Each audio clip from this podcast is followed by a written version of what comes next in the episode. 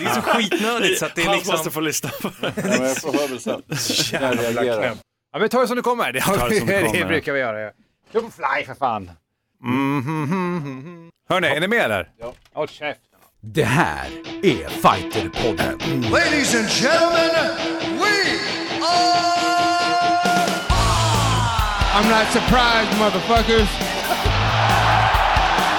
Touch gloves. Get ready for war. And ladies and gentlemen, the mauler, Alexander Gustafsson. Oh my God! Double leg. He just got double leg. I'm gonna show you how great I am. Varmt välkommen till Fighterpodden avsnitt nummer 33. Va? Jag står själv här. Nej men applådera, herregud. Sträck på dig. Sträck på dig. Tråkigt. Vi sitter här ihop- ihopsjunkna. Vi är trötta fortfarande från helgen. Ja, det ska vi höra mycket om. Kampsportsgalan. Ja. Får jag ge en presentation? Det där är Johan Haldin. Hej hej. Där har vi Simon Kölle. Tja. Och där är han tillbaka, Hans Wiklund. Precis, Eh, det var på tiden att jag kom tillbaka och styrde upp lite grann här. Just det. Mitt namn är Mårten Söderström och vi är fyra män som då kämpar med att försöka få hit kvinnor. Hur fan går det med det alltså? Ja, det är ju Simons eh, lott, det är ju han som har connection med kvinnorna.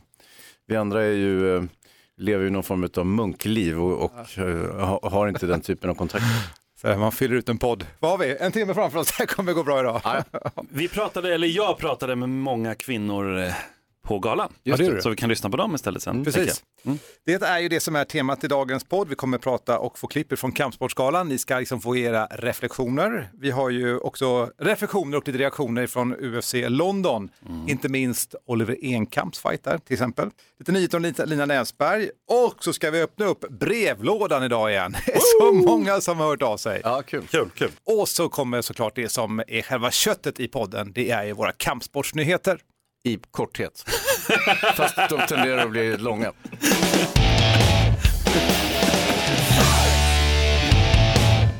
What's on the menu som vi säger Simon? Ja, så säger man kanske i Göteborg. Eh, UFC London kan vi börja med. 90, Ja. 93 tror jag man sa Ja, det. 93.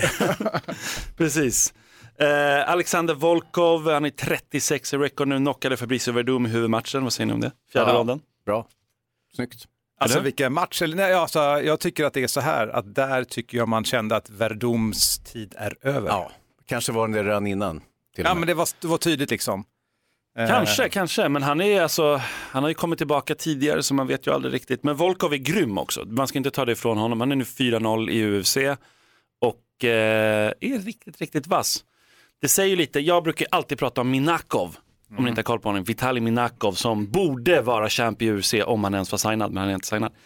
Han eh, gjorde ju slarvsylta med Volkov. Det säger lite nu då så här hur bra Minakov är. Och varför inte han signad för?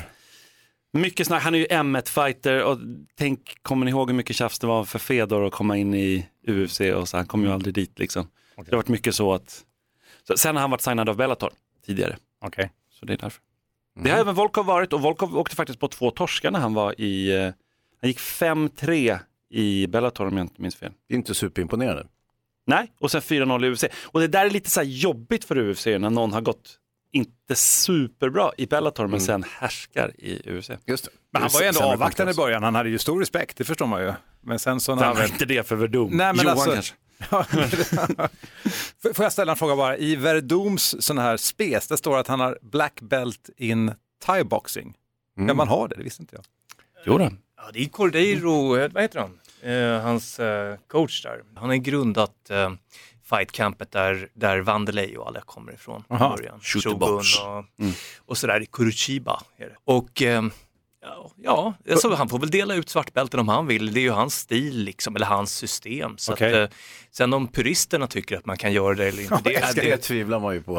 Att, att de bränner rökelse och tillber Buddha och tycker att det är okej med bälten. Nej. Nej. Det är inte så jävla thailändskt. De har ju sina små pannband istället, de här små tennisrackorna de har på huvudet.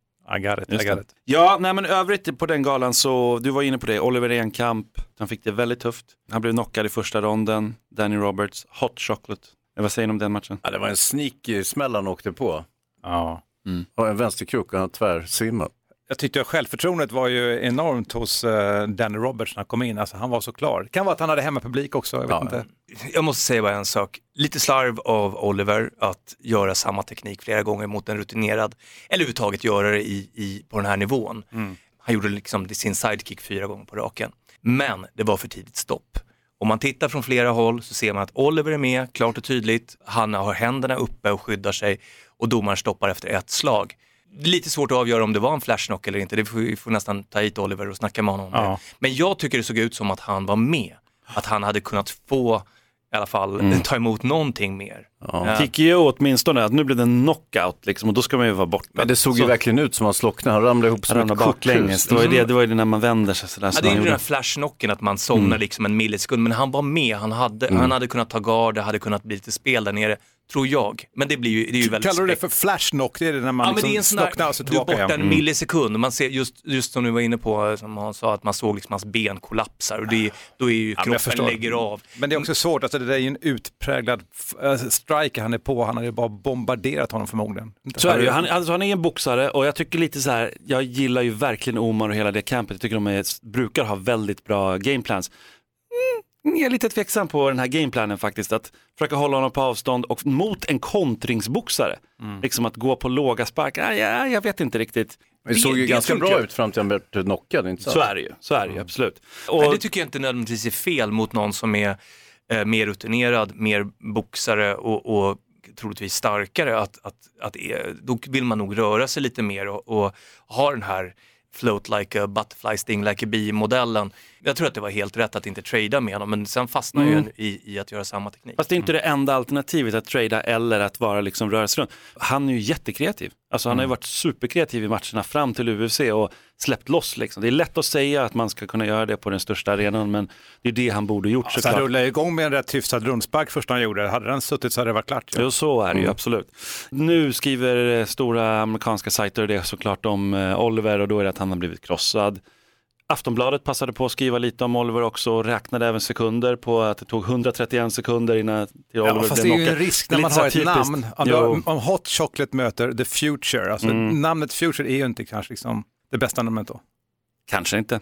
Men eh, det får stå för dig. Jimmy Manua åkte på en rättvis förlust på domslut tycker jag mot eh, Jan Blahovic eh, i den här matchen som han aldrig borde tagit. Blahovic är alltid svår, alltså. han är jobbig motståndare för alla. Titta på när Alex mötte honom.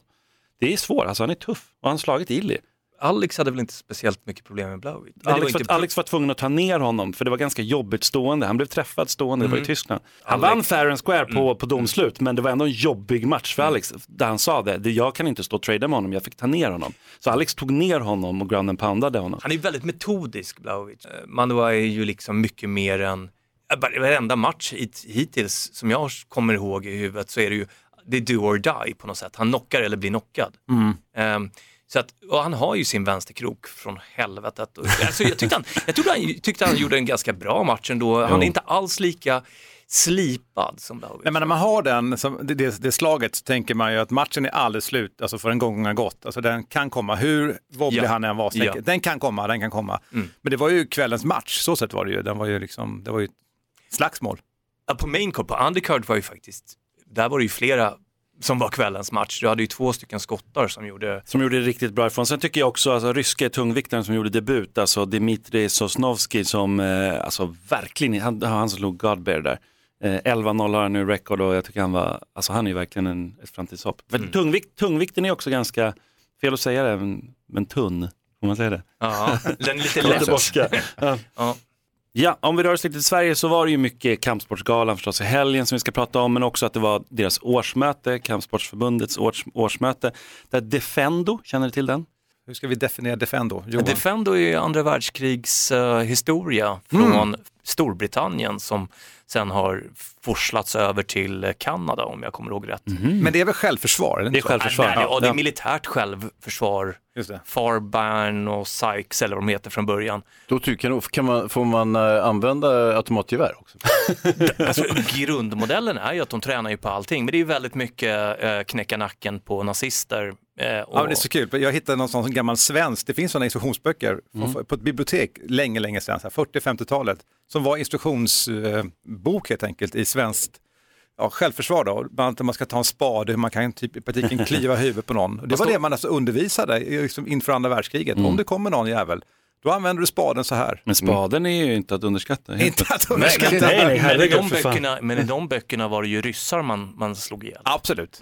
Ja. Nej men i alla fall, Defendo har blivit ny sport, invald då. Apropå spadar eh, i, I Kampsportsförbundet, deras Och den eh, viktigaste tekniken i Defendo är just spaden. spadentekniken. spaden. Ihop med om man har en pistol som man kan skjuta en annan person. Exakt. Och sen har det även en annan sport då som man kan diskutera, sport inom situationstecken, All Style. Ja. Ni, kan, ni kommer väl ihåg All Style Open och som, Ja, ja. från Solnahallen och allting sedan 84. Den har liksom blivit egen sport och det är något så här politiskt som ligger bakom det. Men de det var väl där du var Johan och tvingade- Paolo Roberto-gänget, var det inte på All Style ni hängde? Har jag fel? Men jag hängde också där. Ja, vi var väl alla där. Ja. Ja. Nej, jag var inte där. Var det du aldrig där? Nej, jag var inte där. Nej, jag, var, jag var inte så ajour kanske på den tiden. Men förlåt, hjälp mig, men All Style, är det det som Tabo... Det fortsätter än idag, Tabo- precis. Han höll det? Eller? Tabo är en av de som har arrangerat det och det är ganska många klubbar då som bara tävlar i det. Och det är ju, från början var ju tanken att kung fu fighters skulle kunna fightas mot taekwondo fighters och så vidare. Och så blev det liksom att, typ som K1 nästan, alltså det är så här, kom och fightas på vilket sätt du vill stående. Det är jäkligt bra att hitta på en helt egen stil och sen så eh, utbilda sin klubb på det och sen kör man det och vinner allting. Alltså inte sant? Det är, det fantastiskt. optimala. så att eh, Mårten och jag har ju planerat att köra igång någonting ganska likt eh, eh, det vi talade om tidigare. Men eh, då får man ha alla trädgårdsredskap. Okej, ah, Kratta, eh, spade. Ja, varför inte? eh, Blomspruta med gift i liksom. Alltså fördelen med det här det är ju att det finns olika, alltså det är ett regelsystem som passar oavsett om man kommer från kickboxning eller karate eller taekwondo eller MMA. Att man får lite stående fight, man får kasta, man får, man får poäng om man petar på motståndaren på marken Eh, och sen så blir det liksom så finns det ett tuffare system när man blir mer högre rankad. Men, men ni som vet lite grann, för jag har så dålig koll, men är det, kan man knocka? Är det ja, ja, ja, ja, visst, visst. Och sen är det, var det ju kickboxningsförbundet som hade hand om det ett tag, men det liksom funkade inte och de, de kunde inte fortsätta ha det, för det, det är inte kickboxning. Liksom. Nej.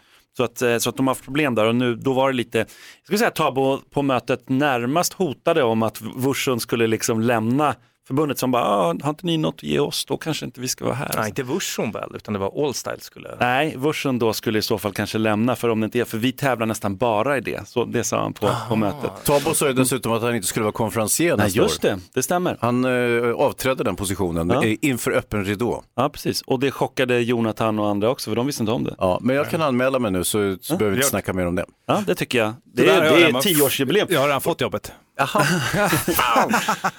Ja, men, ja. eh, Nej, men det är väl skitbra, Hans Wiklund, alltså tioårsjubileum, det låter väl Det är super. helt perfekt för mig. Nu blir han helt tyst För min karriär. Ja. Varför inte? Nej, För men din det, är, karriär. det bra. Ja, men det blir. Rejält kliv. Sen har vi då eh, capoeira som har blivit Man så märker när vi har en podd när vi inte är helt synkade, märker ni att det liksom, alla pratar samtidigt? spretar. Ja, det, varsågod. det, Det jag avbryter.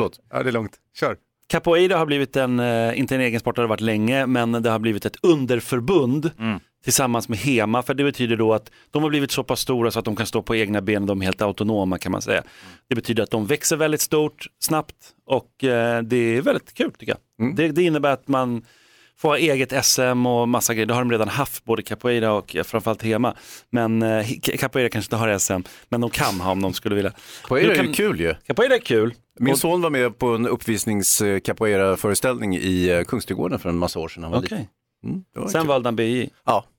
Ja men det så kan det Ja. Det vill- hänger lite grann ihop där, alltså. det hänger ihop lite grann. Alltså BJ och capoeira. Capoeira, det är en del som liksom... Nej, det är från Brasilien, det är därför folk rör ihop det. Det är Så kan det vara. Så det. Men man säger inte brasiliansk capoeira däremot. Gör man inte. Nej, och i Brasilien säger de inte brasiliansk jujutsu utan de säger jujutsu. Så är det. Och Så är i det. Brasilien kan man inte capoeira utan klapp och klang. Ja, nog. Oh. Nej, Den, den, nej, är det var helt inte sant. En mening här var inte sann. Vilken var det? Ja, precis. Finn ett fel. Eh, Musse Hasselvall valdes in i förbundsstyrelsen. Det var lite otippat. Han har väl inte varit den som direkt engagerat sig i den typen av frågor tidigare. Så att det var väldigt eh, spännande på fyra dagars varsel. Eller man kan, man kan säga så här, Musse har varit jätteengagerad Ja, han är i engagerad. kampsport. Sista Ehm, fyra dagarna. Nej, i kampsport ja, absolut. Mm. Men även i politik. Alltså, Mm. det är bara ja, att ja. han har haft en annan, liten annan eh, modell. Mm. Alltså med hela det här mot, mot eh, Bosse Ringholm och förbudet av kampsport och sånt där för Sverige. en 11-12 år sedan så var han väldigt engagerad. Ja. Nej, men också, han har ju sin egen plattform så att säga. Han har ju inte behövt den här världen riktigt utan han, har ju, han är ju liksom utgjuter sig i tv och alla möjliga sammanhang eh, och, och har alltid liksom är politiskt eh, relevant får man väl säga och eh, dessutom i grunden en kampsportsfigur. Liksom. En, en, en av de kändare kampsportarna i landet. Du träffar ju August Wallén där Simon. Vi ska se vad han eh, säger, han som är ordförande nu i eh, Bud och kampsportsförbundet. Alltså att Musse kommer in i styrelsen tycker jag är ett jättebra tillskott. Vi fick också in eh, George Salfelt som är fantastiskt kompetent.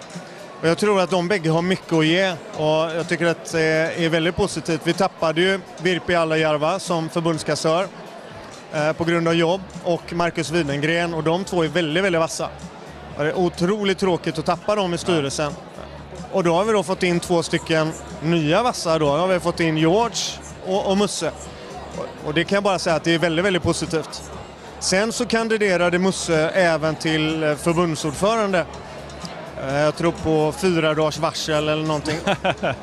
Och det var väl kanske lite otippat för, för många. Men han är en mediaprofil, han är känd, han har hjärtefrågor som, eh, hur ska man säga, eh, ja, stämmer in hos ganska många. Och han hade ganska stort stöd idag, tycker jag. Eh, vilket visar att de här frågorna är viktiga för våra medlemmar och det är någonting vi självklart ska jobba på. Känner han sig hotad där tycker ni, August? Ja, jag vet inte, kanske. Han, han skulle aldrig säga det. Mm, det hade ju lite karaktären av kuppförsök får man väl säga. Om man ska, om man ska vara ärlig och säga det rakt ut. Så det var så? Ja, Ja, men fyra dagars varsel, det, det är något det, annat. har, ju- det har inte hänt tidigare. Liksom. Musse har ju profilerat sig väldigt mycket med jämställdhetsfrågor och Mm. varit eh, aktiv och talat om metoo och så vidare. August Wallén kanske inte lika tydlig i de den- frågorna om man säger. Nej. Så har det varit, men det var det och, och det var lite sådär eh, nyheterna från årsmötet och, och sådär. Sen om vi tittar lite på eh, själva galan då så hade vi ju Lee Min Hao som blev, eh, först, eh, tog hederspriset. Det är första kvinnan som tog hederspriset. Det, det, hon, alltså det som är intressant där, för jag pratade med Jonathan om det innan i sändningen också, att varför är det inte fler kvinnor så här som har fått? Och han hade ett väldigt bra svar som han tog på volley och det var lite så här att det var helt enkelt så att om man tittar, det är en gärning som man håller på kanske hela sitt liv liksom och om man går bara en bit tillbaka i tiden så var det helt enkelt inte så många kvinnor som höll på med kampsport i Sverige. Så det är inte konstigt om det är, det kommer fortsätta vara rätt mycket gubbar liksom som kommer Ja. få det här hederspriset. Är Men i med det. Kina finns ju andra traditioner liksom, Så så, är att, eh, det är inte kanske så konstigt. Men vem är hon? Jag har dålig koll. Nej men hon är eh, världens främsta utövare i Taulo bland annat och den mest meriterade domaren i det. Så det är hon är inom Wushu, hon håller på mycket med tai chi-svärd och, och sådär och hon har gjort något uppträdande någon gång också på galan vill jag minnas. Sådär. Okej. Taulo är ju helt enkelt kata fast Precis. på Mm. kinesiska Just. form. Liksom. Årets mästare då blev ju Fredrik Widgren i jujutsu, då, då sportjujutsu då. Det stod lite mellan honom och bland annat William Seth Wenzel, de som är klubbkamrater som eh, liksom hela tiden går hand i hand. Mm. Jag snackade lite med Fredrik om eh, just hur det är att träna med William Seth Wenzel och det, deras liksom, partnerskap. Ja, det är, alltså vi, det är verkligen han, eller vi har liksom gått gjort den här resan tillsammans och vi, vi tränar varje dag med varandra och pushar varandra och det är det som har gjort att vi är här idag. Utan honom så skulle jag inte ha varit så bra som jag är. Och ändå får de då tävla om samma pris. Så är det ju. Båda de har varit med väldigt länge. Om man säger. Alltså, de är ju unga, de är 23-24 år. Eller något sånt. Men de har blivit liksom nominerade sedan de var 18 år eller någonting. Så det känns liksom som att de har varit med. Jag kan ju så vakna på natten och bara så här, William Seth Wenzel. För att man har hört hans jävla namn tusen, tusen gånger. Det var bland det mest udda jag har hört i den här podden överhuvudtaget. Kanske, Fattar kanske överhuvudtaget inte bara i poddsammanhang utan väldigt bisarr, eh, eh, konstigt många- uppvaknande. På många år måste jag säga. Ja, och så många plan. Nej men sen så eh, kliver vi vidare till eh, årets traditionella utövare. Så, så var det lite så här konstigt att, ett, att hela landslag kunde bli nominerade. Jodo-landslaget vann det, jag tyckte det all heder till dem, de har gjort ett väldigt bra jobb och de är alltid nominerade. Sida Jin är ofta nominerad och så här. Dennis Ljungqvist tycker jag absolut skulle vunnit det Hema Dennis liksom. 59 vinster av 60 möjliga, 2017 vunnit VM, allting. Alltså kom igen. Ja, nu Han vet jag att du också vurmar väldigt mycket för Hema, Ja, men det det känns som att du ändå argumenterar lite grann där. Du tycker alltså att Hema borde vunnit före Jodo. Ja. Jag hade ju hade ju väldigt fin bordsplacering, jag satt vid bästa bordet som vanligt. Eh, näst bästa, Simon satt vid bästa. Eller? Jag satt inte ens, jag stod Just- hela stod kvällen. jag. Och eh, då, då satt jag bredvid några, jag skulle säga ganska tränade personer och när det här jodolandslaget ste- eh, kommer upp på scenen, ja, det var bara en del av dem, Det var bara Sida Jin. Ja, precis. Men det var en bild på dem och det var så här, är, är det där idrottare? Nej. Alltså det ser ju lite mer ut som de håller på med frimärkssamling än eh, elitidrott. Om jag- Om jag ska vara, du vet, kan de göra en armhävning överhuvudtaget? Var det så hårt alltså? Ja, jag Vilket? utmanar dem nu. De får gärna komma hit och visa hur man gör en armhävning eller du vet, någonting. Men jodo, det är ju pinnar, eller hur? Det är svärd, men det är, Svärd. alltså, det är ju... Nej, det är Nej, pinnar. pinnar. det är pinnar. Ja, men pinnar. det ska vara svärd. De va? låtsas att det är Nej, svärd, Nej, men det är pinnar. pinnar. Det är ju jåstaven, alltså Ah, det är ja, okej, just det, så- det- Anbo, jodo, ja. Men eh, bara gå tillbaka, hur satt du Hans? Vilket bord hade du? Nej, Berätta. jag satt bästa bordet, eh, bord tre, eh, omedelbart framför scenen på spottavstånd från Stefan Sauk när han stod på scenen. när han var igång. Men hade du något trevligt vid ditt bord? Madde Ja, Wall ja. satt du med? Madde Wall och eh, förtjusande Madde Wall och, och hennes lika fina kille. Eh, Danne, så att, och ett väldigt vackert par. Eh, och sen så hade jag, jag hade ju ett jäkla fint gäng måste jag säga. Mikaela och Laurén satt Ja, herregud. Och sen hade jag Ice från Gladiatorerna och eh, ja, det, var ju, alltså, det var ju hur bra som helst. Jag hade ju kanske Sveriges bästa boxare vid mitt bord. Eh, jag hade en gammal rånare som, som, som numera är, är konsult, eh, filmkonsult när det gäller att gestalta brott på film. Hade du någon skådis också vid ditt bord eller? Eh, precis. Ja. Mm. Så att det, var, det var bra uppställ. Ja, men du och Simon, du fick aldrig sitta någonstans eller? Jag jobbade ju så att då... Ja, och Johan, var du där? Nej, jag Nej. hoppar på Han sånt där fyllde år. Johan fyllde år då. Så jag. Jag kollade streamingen, det var faktiskt lite kul. Ja, såg du mig? Ja, jag såg dig. Vad gjorde jag? Du, var ju lite på lyset tror jag. Nej, det var ju. Var- Såg det lite ut som Gio Wallner på Sportgalan? Var jag var lite åt det hållet? Ja, det var, du strök liksom bakom kameran. Mer som Robert Gustafsson då.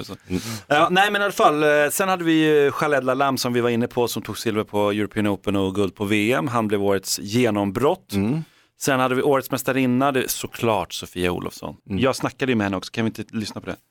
Eh, Jag kommer fortsätta med VM och EM så länge det inte krockar med Glory eftersom det är Glory som är mitt nummer ett nu liksom. Eh, Men så länge det inte krockar så kommer jag fortsätta köra det för att eh, jag känner att det är bra erfarenheter. Glory, det är coolt, men det är proffs liksom. Så det är klart att hon sista åren i karriären ska gå som proffs. För hon outade det också till mig där att hon kommer inte ställa upp på eh, World Games då, nästa gång. Så hon har vunnit en gång och det är om tre, fyra år. Så att, Hon vill dra sig tillbaka nu för att kunna köpa en crib och eh, lyxbilar, eh, ja, det. stor guldklocka och så vidare. Det är helt rimligt. Sofia Olofsson, alltså vilket år hon gjorde 2017 är helt Ja. sjukt faktiskt. Ja, Det- vilken idrottare. Ja, och sen eh, hade vi ju Jamil Karan som jag tycker vi ska ta hit också och snacka med, för det är väldigt intressant. Eh, EM-mästaren som eh, blev årets förebild. Och han passade ju också på, han var en av dem som passade på, Hamza Bogamsa gjorde det också, och dissa Stefan Sauk lite grann. Med all rätt kan man tycka, eller vad säger du Hans? Ja, det tycker jag absolut. Eh, han förtjänar all diss. eh, han, han tål ju, han jävlas med folk, eh, tycker det är kul och, och han tycker ofta det är skojigt om man, om man jävlas lite tillbaka. Stefan Sauk. Men, alltså, vad, har han varit bra för galan tycker ni, som har varit där tidigare, Stefan Sauk? Enligt Kampsportsförbundet så har han ju det. Han drar väl uppmärksamhet liksom. Och det var ju ganska liten gala från början så att det kanske har varit viktigt. Han är ju rätt kontroversiell och han gör rätt bänga saker. Något år så sjöng han någon visa som var ganska kul och han har dragit ganska mycket grova vitsar och sånt där. Han får folk att vakna till lite grann och sådär. Sen finns det ju en del övertramp. Jag tror att bäst före-datumet där kanske Jag tycker nästa år att vi satsar på Alicia Vikander till exempel, det vore roligt. Mm, Det vore kul. Ja. Jag vet inte om vi bara kan byta Stefan Sauk mot Alicia Vikander sådär helt oproblematiskt, men det vore väl fan... Jag vet inte om Alicia håller på med kampsport heller. Det spelar väl för fan ingen roll. Du, du pratar ju faktiskt med Stefan Sauk. Gjorde jag.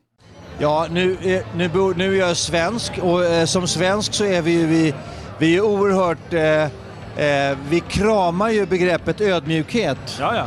Så att om du säger att jag har en speciell karisma, då får ju du stå för dig. Eh, och jag kan bara säga då ödmjukt, tack vad gulligt av dig. Vad var frågan? Att han var han ödmjuk, eller vad frågar du? Ja, men det, det, var en, alltså, det var en märklig intervju med Stefan Sauk kan man säga. Gå in och titta på hela uppmaningen alla till att göra. För det, det var lite så här, att, jo, jag, till slut så sa jag det, nej, men du, du har ju en speciell karisma Stefan. Liksom. Var det för att du skulle släta över intervjun? Släta över lite grann. eh, och då handlar jag, plus att jag tycker att han har det, men det, det står jag för. Men han är också, för jag började just med att säga att jag tycker att man blir lite nervös när du går upp på scenen. För man vet inte om det kommer komma någon groda eller vad som kommer hända riktigt. Och Eller om man kommer sjunga så länge så att folk tappar sugen och går hem. Ja. Och gjort bort det har du gjort så många gånger förut, så det är jag inte orolig för. Jag hör ju här mellan raderna killar, alltså att det känns som att, ja, Ali, vad sa du, Alicia Vikander? Eh, ja, det tycker jag är ett jättebra val. Alltså, Sveriges genom tiderna kanske största filmstjärna. Samtidigt, hon kanske inte håller på med kampsporter, det kanske inte var ett optimalt val så tillvida, men vi kanske kan inte rota fram någon som lyser lite klar och har lite stjärnstatus liksom. det tycker jag, det tycker jag Det, det verkligen. borde väl rimligt. Det, det där lämnar jag till er killar. Ja. Nej men det var lite om det och sen så årets ledare då, Lena Olsson i thaiboxningen. Det är lite kul med någon som är så här, jag är tveksam om hon har hållit på med thaiboxning själv, men hon är ju liksom en ledare, hon är lite mer som en materialare så här. Har med sig sitt Yatzy och tar hand om eh, grabbarna och tjejerna i landslaget och verkar vara liksom en riktigt så här härlig person. Man ska inte förringa de här Nej. mer kamerala och sammanhållande funktionerna i klubbar. Det är, det är inte bara supertränaren så att säga som håller i allt, utan det finns ju andra personer eh, vid sidan om ofta. Så det, det här är väl en sån då kanske och det är väl jättebra. Ja, de är nog viktigare än vi förstår. Det Kanske därför hela tanken med årets ledare bygger på att de verkligen liksom, dag ut och dag in engagerar sig. Därför tyckte jag det var lite kul att hon fick det, för det, det är ju väldigt lätt å andra sidan att ge den kändaste tränaren, att här, Andreas Michael skulle få varenda gång eller liksom Omar Boish eller Mm. Nej, men visst, Kenta. Eller, Man alltså kan ju varva det där. Den som tar fram de största stjärnorna är ju givetvis en väldigt bra tränare. Men sen om man ser lite bredare perspektiv med idrottsrörelsen och så vidare så är det klart att a- andra typer av tränare också är väsentliga. Absolut. Så är det ju. Växjö Titans eh, blev utnämnda till årets bästa klubb och Växjö Titans, de har ju så här många sporter inom förbundet in i sitt, under sitt tak. Då. Jag jag undrar hur det där fungerar riktigt. Jag orkar inte riktigt fundera på det så mycket. Men eh, årets kampsportare, det, det tyckte jag, det var ju Allan Finfo Nascimento. Där är det liksom BI-utövaren då som eh, gjort en otrolig comeback, otrolig karriär, fantastisk människa och som han liksom räddade galan lite för mig. Mm, det gjorde han. Och han hade också några allvarsord att säga och pratade väldigt mycket om familj och Gud och lite sånt där på, på ett lite osvenskt vis får man väl säga. Och han är ju väldigt mycket brasse. Han kommer från en favela i Rio och så vidare. Så att, nej, det, är, det är ju en jäkla härlig karaktär och eh, både som tränare och, och idrottare så har han ju varit fantastisk. Om inte man har sett galan, men vad var det för, du sa lite allvarliga ord sa du han. Han, han pratade lite grann om sin bakgrund och just eh, och familjens betydelse och liksom idrottens betydelse för honom och var han kommer ifrån och sådär. Så det, det, var intressant att höra. Stod mellan honom, Sofia Olofsson, Patricia Axling och Alexander Gustafsson. Var, han, eh, var han segertippad? Det var han. För han, han har inte varit nominerad ens tidigare och det är liksom dåligt. Så det, det, det, var, det var mycket kritik. Nu hade juryerna tagit eh, beslutet innan kritiken kom, men de kanske kände av det lite ändå. Ja, det tror jag. Och, han, och det hade han också med i sitt tal, att Ja. han tyckte nog kanske att det var på tiden att han fick någon form av pris. Eftersom han har varit verksam i Sverige tämligen länge och inte fått något som helst, inte en klapp på axeln överhuvudtaget. känns som en eh, psykologi nästan, att, det här att han berättar om sina trauman sådär, Mm. och verkligen passar på att göra det helt öppet som att det vore nästan, nästan ingenting. Nej, han blev ju eh, skadad på VM. Eh, han påstår att han blev förlamad. Jag vet inte riktigt om han blev förlamad, men någonting hände ju med honom. Mm, Jag hittar kanske inte ordet så han använde Paralyzed, paralyzed. Ja. Ett poddtips från Podplay. I fallen jag aldrig glömmer djupdyker Hasse Aro i arbetet bakom några av Sveriges mest uppseendeväckande brottsutredningar. Går vi in med hemlig telefonavlyssning och, och då upplever vi att vi får en total förändring av hans beteende. Vad är det som händer nu? Vem är det som läcker? Och så säger han att jag är kriminell, jag har varit kriminell i hela mitt liv men att mörda ett barn, där går min gräns. Nya säsongen av Fallen jag aldrig glömmer på Podplay. Guldstuban, Folkets pris, Vad heter det? vann- Vad- vad- vad heter det? Guldstuban. Nej, vad fan, kan du inte uttala ordet? Vad heter Hallå det? där. Suban. Det är inte Suba. Vet du ens vad Gud, Suba jag är? vet, Suba Media. Men, men vet du vad en Suba är? Jag vet vad Suban är, hjältet på, eller det är Som nere en på svärdet. bas-suba liksom. Ja, precis. Nej, men, så här, så På att, svärdet, okej. nere på. Ja. Guld, kan vi ta det? Guldsuban. Guldsuban, jag kommer säga guldstuban fortfarande. Eh, Suban är något man slåss med. Nej, det är ungefär nere som på- Vad fan, eller är- har ni inte haft ett katana i Ja, det handen? är Vad är nere det? som håller i den. Det är ju parerskyddet. Ja, ja, ja, ja, ja, ja. Herregud, fan. Jag talar om det då. Folkets pris, Guldsuban, vanns av Hamza Bogamsa för tredje gången. Hamzi! Hamzi, precis. Tillsammans med Reza då har ju de, Reza Madadi som delade ut priset också, så har ju de tagit sju av galans nio liksom, Folkets pris. Ja, Helt rättmätigt, väldigt populära fighters båda. Vilka är de andra två? Har du minne av det? Nej. Alexander Gustafsson Ja. tog den första 2010. Vem tog den andra då? Johan, kommer du ihåg det? Det här är liksom Inte en quiz. aning. Lundgren. 2016 Ili Latifi. Jaha, du ser. Så att, eh, det är ju bara MMA-fight. Ja, Hamza är väl då också, han är thaiboxare och, och MMA-fight. Och dessutom från samma klubb. Allihopa. Ja. Så att, eh, ja, mm, mycket fans där. Om vi fortsätter lite i MMA då, eftersom att det där handlar om MMA, så Har, eller Hardem eh, Alacebek kommer, han är 3-0 nu, kommer möta en obesegrad MMA-fighter på fredag nu, Kalifornien. Så att han fortsätter gå matcher i USA, det tycker jag är spännande. Han som anses vara liksom den här snälla killen, han blev väl lite profilerad som det i Musses eh, Slå han på käften-program om ni kommer ihåg det. Mm. Mm. Så att, eh, lite kul. Vi har lite andra svenskar som kommer gå match. eh, De kommer gå i april nu men det har blivit outat precis. Phoenix 6 där i Abu Dhabi. Då har vi Frans som eh, borde kanske vara i UFC, Sliwa. Som eh, kommer möta Dagir Ima Imavov, 12-3 record. Sen har vi Diego Gonzalez som kommer möta Mustafa Rashid Neda, 4-1 record. Sen har vi eh, Silvan Kakai. Så att det är tre polare egentligen som åker ner dit, som kommer möta Shoya Kamikubo. Och vilken tävling var det här sa du? Phoenix 6 i Abu Dhabi. Ja, och jag vet, Diego har ju gått eh, tid- matcher tidigare i Abu Dhabi. Ja, coolt. Så att, eh, Tur att det är kul. bra pröjs där när man tävlar på den tävlingen. Alltså det lönar sig troligtvis för dem att åka ner i alla fall och, och, Mm. och tävla. Så att, eh, visst, Diego han kör ju mycket eh, brasiliansk jiu-jitsu nu. Han har ju tävlat i det sent om sidor. Just det. Eh, blev promoverad till svart bälte också utav Oh, Kent nice, Hammarström. nice. Det är bra, men han är ju, han har varit, det känns som att han har varit med oerhört länge. Han är inte Ja. så gammal. kör han på, pra- är han på Prana? Ja, Jaha, visst inte. jo, han tränar hos oss och, och eh, han är en jäkla tuff och väldigt fin och verkligen. ja, fin kille. Men hela det gänget är väldigt schyssta personer. I UFC då, då, Lina Länsberg har ju fått match mot eh, Gina Massani, 5-1. Hon har noll, förlorade sin första match, 0-1 i rekord i UFC. Där förlorade hon den. En allround fighter som eh, ja, kommer kunna ge Lina en match. Lina har, är ju lite i det där läget, hon behöver nog vinna den. Hon har ju vunnit liksom varannan då än så länge. Mm. Så Hon har vunnit en, förlorat två i UFC, så det är lite det är time att vinna en sån match. 27 maj i Liverpool kommer den gå. På samma gala kommer vi också se Makvan, kommer ni ihåg Makvan? Finska fighten som tränade på Allstar länge. Ja, ja, ja, han som var så galen. Han var lite galen, ja precis. Och gnäll, gnällde på folks engelska på presskonferensen, Ja, ja, ja. fast hans egen engelska var inte, Inte helt hundra. 100% heller. Nej, han, det var ju en festlig karaktär. Eller hur? Han är tillbaka eh, efter en tids eh, bortavaro och kommer gå matcha. Nico har gått ut, alltså Nico Musuka har gått ut och sagt att han gärna vill komma tillbaka. Och, och jag kan ju tycka att Daniel Tamer också borde säga till där. Det är en gala för honom. För att killen som Daniel Tamer fick stryk av, han var ju på liksom så var- han berättade ju det när han var här, att han var på sin liksom, vad heter det, smekmånad och hade Precis. gått upp i lite Just vikt det, just det, och just det. fick ta den där matchen på kort varsel Ja. och bröt handen det första han gjorde. Den killen som ändå han gick en tuff match mot har ju liksom verkligen gått bra nu i UFC. Mm. Så att det höjde lite Daniels, tror jag, aktie Hans senaste match var, nu. ja men vad, vad tog det, 50 sekunder? Något va? sånt där, precis. Ja, Aftonbladet räknar inte sekunderna på den matchen. Nej, ja. Men och, och, när sa du, när, ska, när är den här matchen? 27 maj. Kul. Så vi hoppas lite på fler svenskar där. Så och, och ner till Liverpool, det var då, det tar, vad tar en timme eller en och en halv timme att åka dit. Det är väl bara åka dit. lite längre. Ja. Ja, men det... Någonting som vi kommer komma in på väldigt mycket om folk blir lite besvikna nu att jag inte pratar mer om den grymma UFC-galan som kommer vara i början av april där.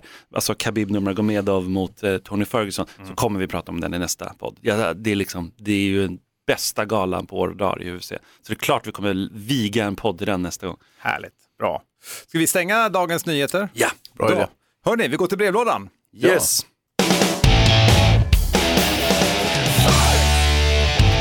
Alltså det kommer ju otaligt. Var- Varför tog du du har tagit upp en... Ja men Hans sa damparfym som han sprayar mig med. Damparfym, vad fan säger du om min frus grejer? Det är väl damparfym? Simon Finns har... det någonting annat?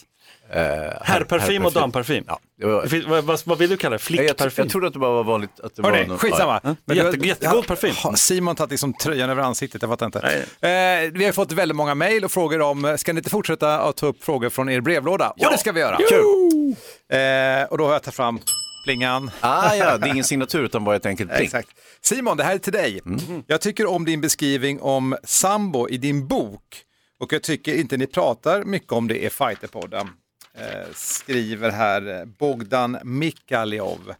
Eh, vad tycker ni om sambo egentligen är frågan till oss. Ja, då får ju nästan du börja Simon. Nej men tack så hemskt mycket för det. Det är ju inte helt lätt att skriva om sambo men eh, det var ju en ganska hemlig Ja, det var ju någon sorts spetsnaz-verksamhet. Exakt, men det, det var ju liksom den hemliga polisen och, och sen så var det in, inom armén då som man ut, utövade sambo och det var ju en blandning mellan judo och jujutsu bland annat. Ja, de var lite före sin tid och faktiskt innan UFC till exempel hade de också galor där man fick göra, eller galor, tävlingar, där man fick göra precis vad man ville. Och så. Även i Litauen hade de en som jag såg, kommer jag ihåg, 92 eller något sånt där. Va? Var du i Litauen 92 och såg en gala? Nej, men jag såg den på, ett, eh, på en VHS bland, bland polarna i Okej. kollektiv som jag hängde. Kampsportskollektiv. Men, men hörni, sambo är lite, det kommer väl till Sverige nu, eller det finns ju i Sverige redan, men det skulle väl, vi pratade om det sist Johan. Nej, det har funnits inne i förbundet länge, men jag, det verkar inte finnas något riktigt styr. Jag vet att det tränas bland annat på Pancrase Gym och vi har haft Nikolaj eh, Malmström som har eh, coachat hela gamla gardet i princip som Precis. håller på med MMA och sådär. Ja, det är en av förgrundsfigurerna i Absolut. tidig MMA, inte sant? Jo men Nikolaj, precis, för han, han var ju också, han är ju då han, Bulga, från Bulgarien, men liksom det tillhörde ju Sovjetunionen ett tag där. Så kom han till Sverige och liksom började lära ut väldigt tidigt och han var inblandad också i judoverksamhet också från början. Och sen så träffade han Omar och även August Wallén bland annat som vi hörde nyligen här. Var i Stockholm och gick kurs hos eh, Nikolaj och liksom. Så han är lite så här, de som blev MMA-pionjärer hade i alla fall lärt sig någonting av Nikolaj innan. Sen ska man inte tacka bara Nikolaj förstås för deras framgångar sen.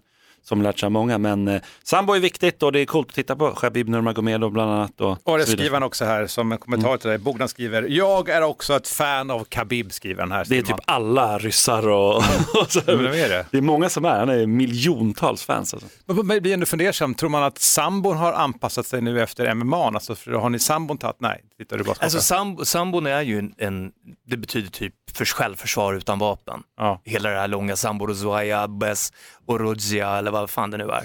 Och det är ju liksom, eh, det, dels är det ju idag en idrott eh, som är, alltså det, det finns ju alla möjliga typer av sambo. Det finns ju de som är mer som judon fast man får benlåsa och så finns det det som i den här stora turneringen som är, sambo. som är kickboxning med Det är stenhårt, det är tuffa grejer. Ja, ja, de har, de har överdelen av, av en gi på sig. En, en gurka kallas det, gurka. Gurka, någonting Så gijacka och kortbyxor. va? Precis, Ja. eh, och så, så små, små eh, tofflor på sig tänkte jag säga, men det har de inte, små skor.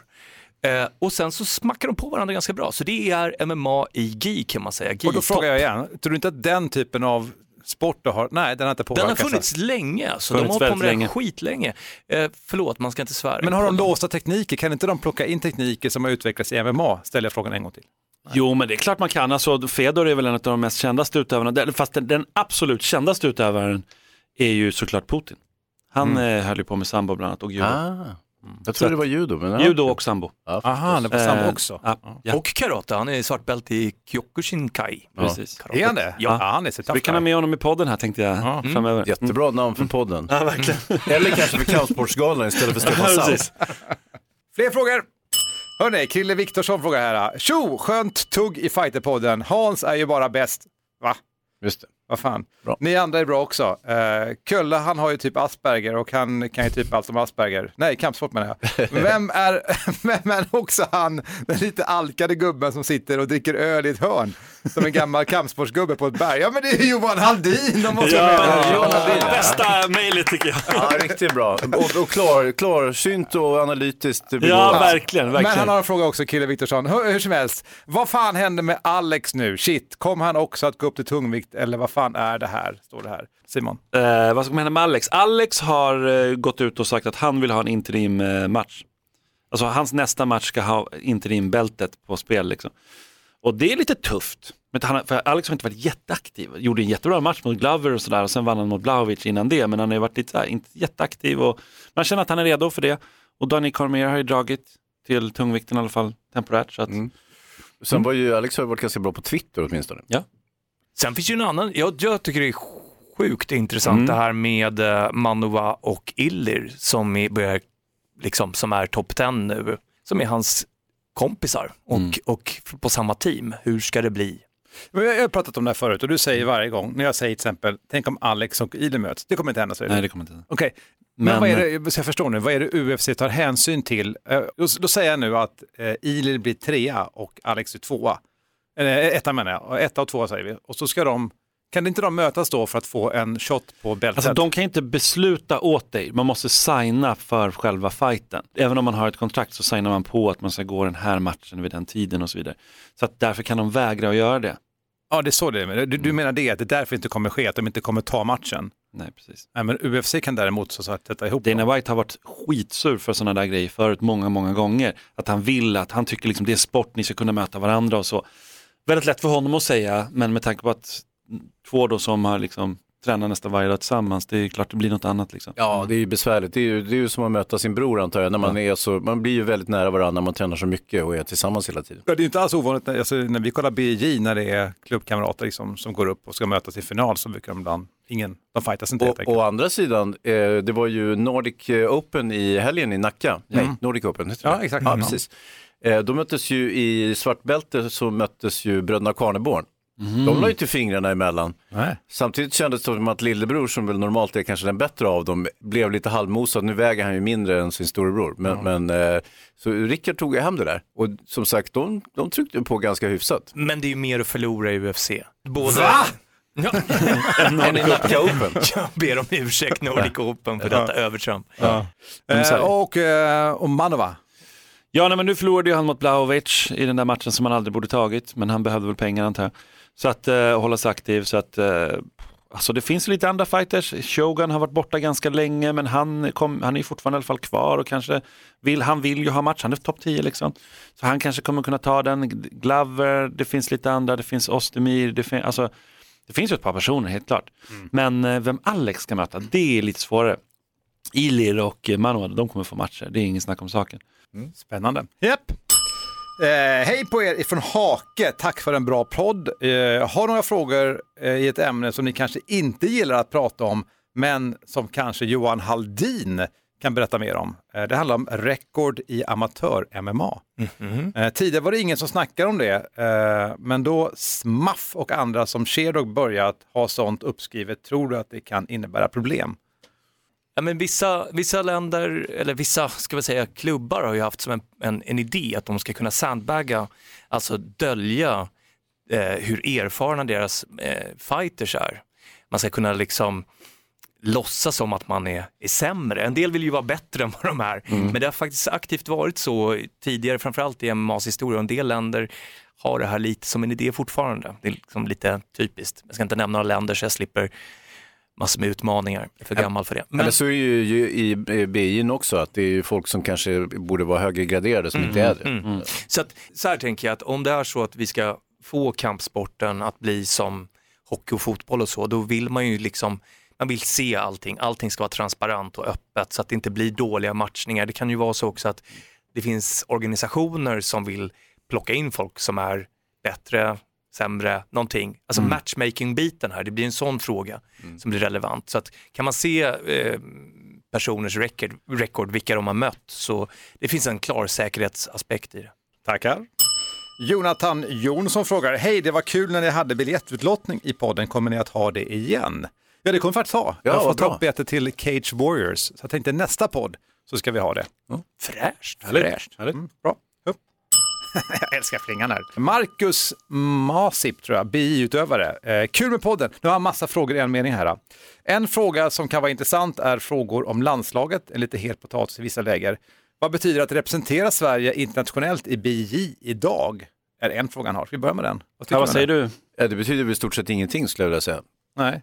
Inte för att ta här och, och i heder av uh, landslaget sådär. Det, det, det är bra, det det är kul att det finns. Och ännu roligare om de kan få någon träningsoverall som det står Sverige på. Sådär. Men, men i övrigt så tror jag att det saknar betydelse. Det är inte så att man skriver om det i tidningen direkt. Nej, det är det inte. Nej, det är synd. Vad det är inte så då? att de betalar resorna till idrottarna, eller? Ja, det är det är ytterst blygsamt i sådana fall. Eller hur? Så är det nog. Eh, vad är det vinnande konceptet för en framgångsrik BJJ-klubb och utövare på högsta nivån idag?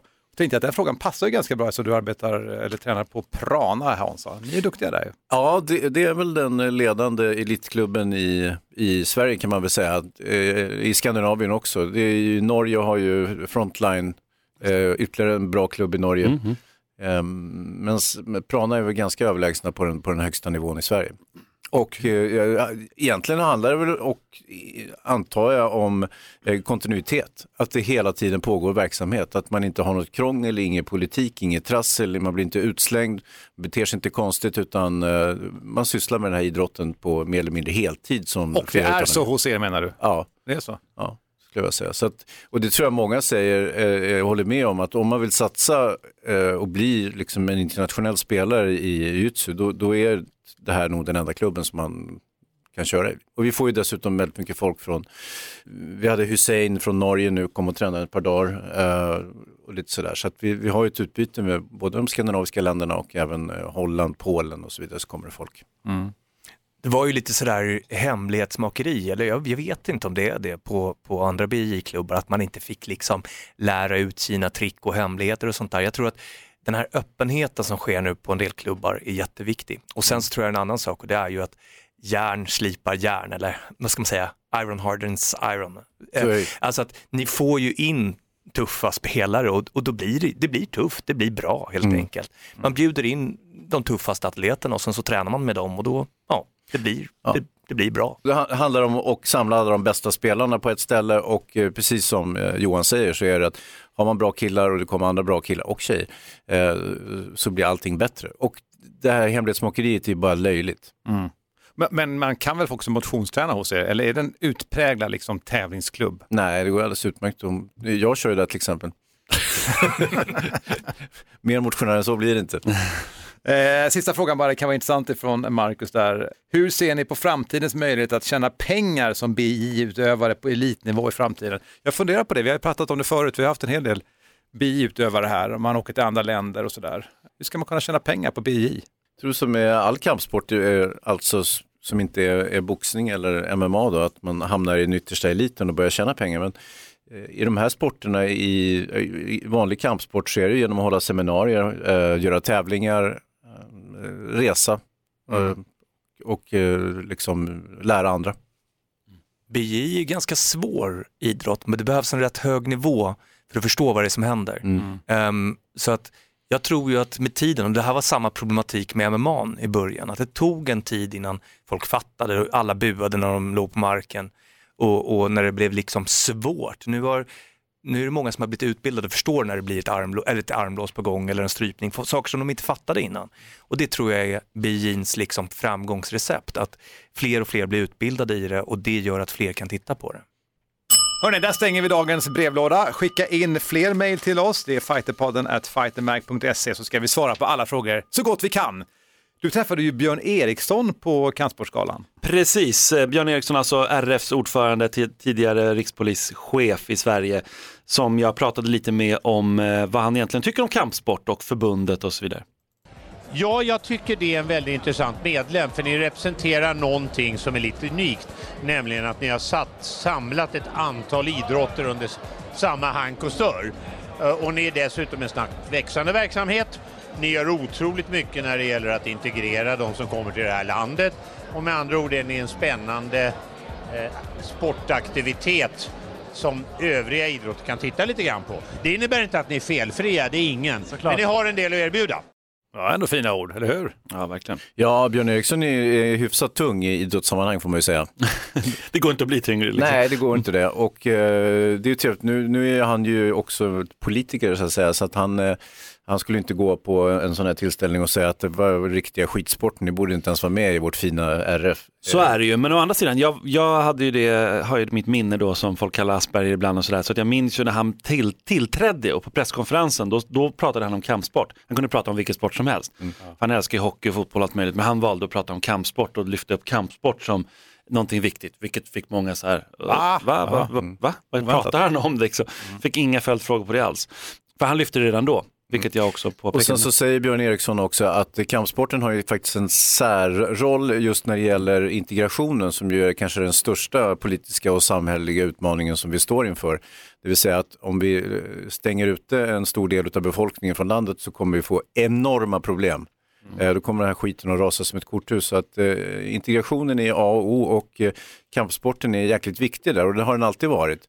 Eh, kan man också utnyttja det på ett bra sätt så, så, så är mycket vunnet och därför så tror jag att eh, politiker och Björn Eriksson och andra kommer och eh, fortsätta vara förtjusta i kampsporten och det, det som möjligtvis gör då. Nej, men sporten är viktig generellt, men jag tänker just det finns ju en grej i kampsport att du lämnar ditt ego utanför dörren. Det gör ju också att när du kommer in så är liksom alla är nollställda. Det är ju en miljö som är fantastisk. Förhoppningsvis, om det inte är liksom en sekt eh, inom klubben där man har en stor ledare som alla bugar Kan till och så vidare. absolut. Så kan det vara och har varit vara? i vissa Absolut. delar av Ja, världen ja, också. gud, ja, det finns väldigt många osunda ideal inom Absolut, vi ska, inte, vi ska inte liksom eh, sticka under stol med det. Men, Men däremot, men tar- däremot, en sak som jag vill säga där ändå, det, det är det här att om man tittar på fotboll, hockey och sådär, så har de flesta tränat med av samma, folk i samma kön, samma ålder, exakt samma ålder. Visst, man kan köra korpen och lite sådana där grejer. Men det är liksom, är du född, eh, ja, när man nu är född, när är du född Hans? Är det 52. Jag skojar. 67, Nu ska ni få 68 se eller på, djuratiden Ja, faktiskt. Ja, vi hade jävla kul med dinosaurierna där. 72, kan det vara något sånt? Eller något sånt där? Ska vi se när vi gör en anakonda här på Simon. Det aktar mig, aktar mig. Nej men eh, 73 eller 4 eller fan när det, var, när det föddes. eh, och då, 64, då, har de flesta, 64. Då, då är det de flesta som eh, bara tränat med andra liksom 64 Ja, år. så är det ju. Precis. Och i kampsport kommer man ner och kan träffa liksom en gubbe, en tant förhoppningsvis. Mm. Och eh, yngre, äldre, olika kön, allt möjligt, folk från olika länder och så vidare. Så vidare. Mm. Och det är jävligt häftigt tycker jag. Ja, och det är det vi vurmar för här i Fighterpodden, därför pratar vi om fighting. Och som sagt, kontakta gärna oss. Hörni, vi ska knyta ihop idag. Det här är Johan Haldin, där är Simon Köhler, Ja. Hans Wiklund, tack för att du var här idag. Jag Ja, heter Mårten själv. Söderström. Vi hörs om två veckor igen, ta hand om er. Oss!